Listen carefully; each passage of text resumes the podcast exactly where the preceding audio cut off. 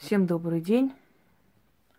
Я хочу своим зрителям рассказать притчу. Я знаю, что вы очень любите притчи, которые я рассказываю, тем более, что они очень древние, малоизвестные и очень интересные.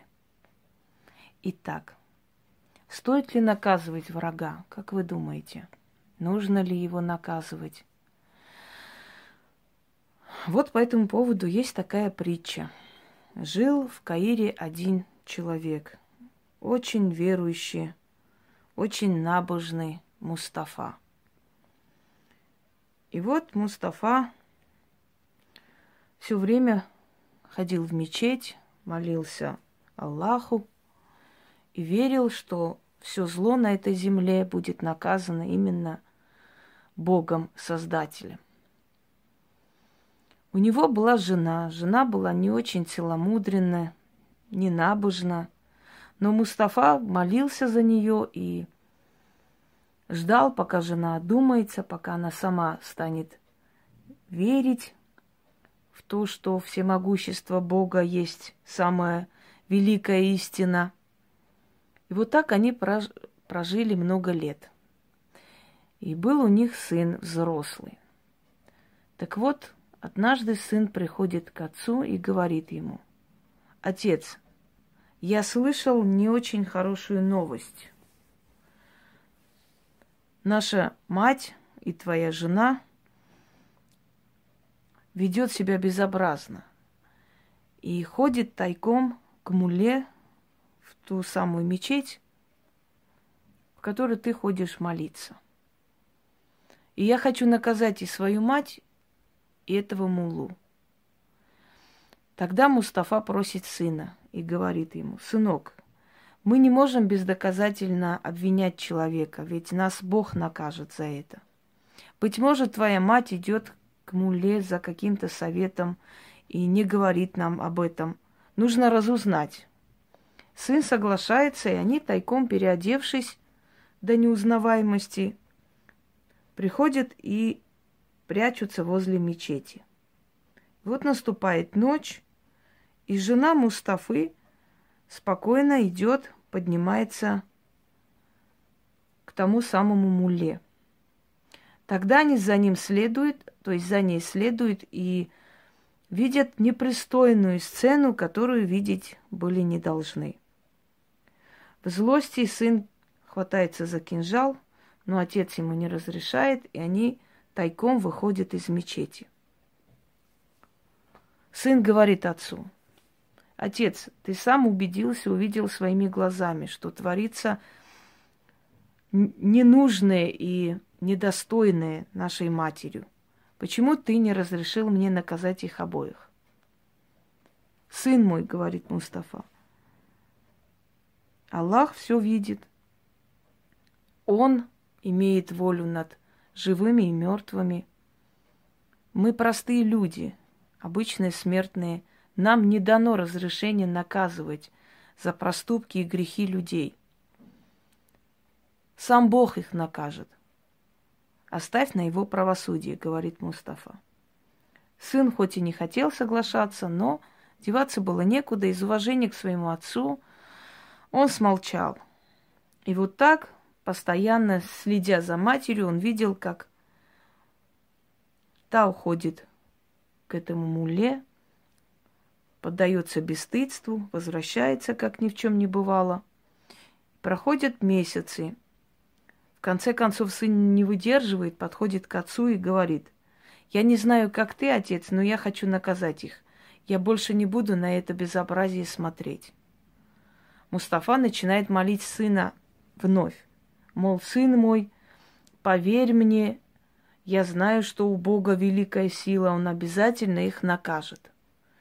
Видя, что с отцом говорить бесполезно, сын Мустафы отворачивается, уходит и больше с этим вопросом к нему не подходит.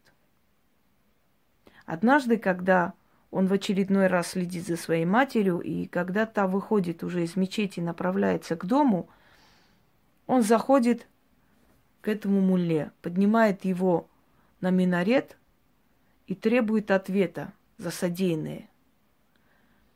Мула, который был пьян, держал в руке бутылку, ехидно усмехнулся и сказал, что он раб Божий и служитель, и его трогать нельзя.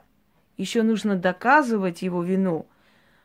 Мол, ты слишком маленький человек, чтобы против меня, самого Мулы и сына Кадия города, что-либо сделать. Обозленный парень э, схватил его за шиворот и скинул с минарета.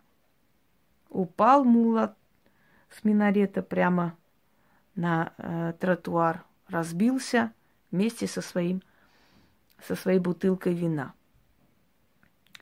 Естественно, он оттуда сбегает.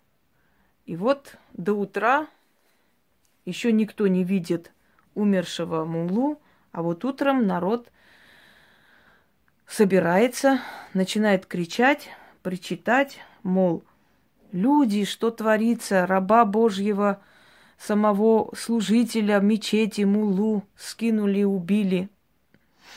И тут, когда подходят поближе, они видят, что у него в руках разбитая бутылка вина.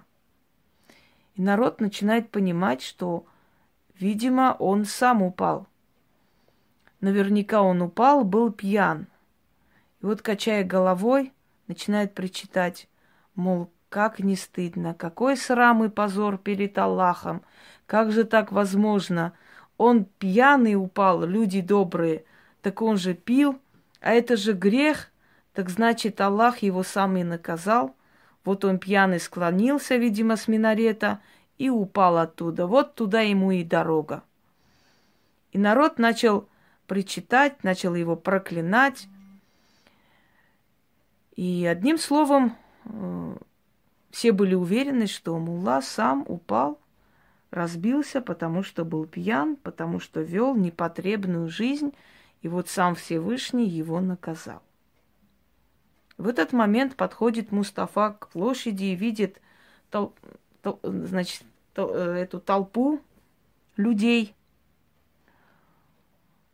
э, видит причитание женщин, проклятие – направленный к покойному, начинает интересоваться, что же случилось. Ему говорят, мол, представь себе, брат мой, оказывается, наш мула был пьяницей и развратник. И он пьяный поднялся на минарет и оттуда упал. Сам Аллах его наказал за непотребности. Вай-вай-вай-вай, бьет себя по голове Мустафа. Видите, что творится? Я же говорил, я же говорил, говорит он сыну, что Аллах однажды его накажет сам, а ты мне не верил. Ты прав, отец, говорит сын ему.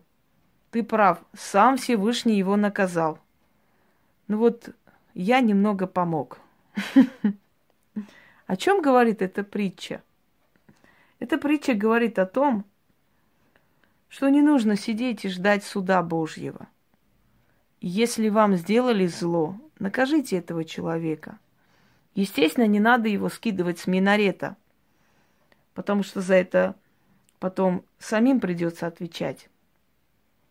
Но если вы можете наказать этого человека, чтобы ему было неповадно, чтобы он в следующий раз этого не сделал, то помогите Всевышнему наказать вашими руками того, кто достоин этого наказания. Потому что, скорее всего, этот суд будет твориться именно вашими руками через вас. И пусть эта притча служит вам назидание.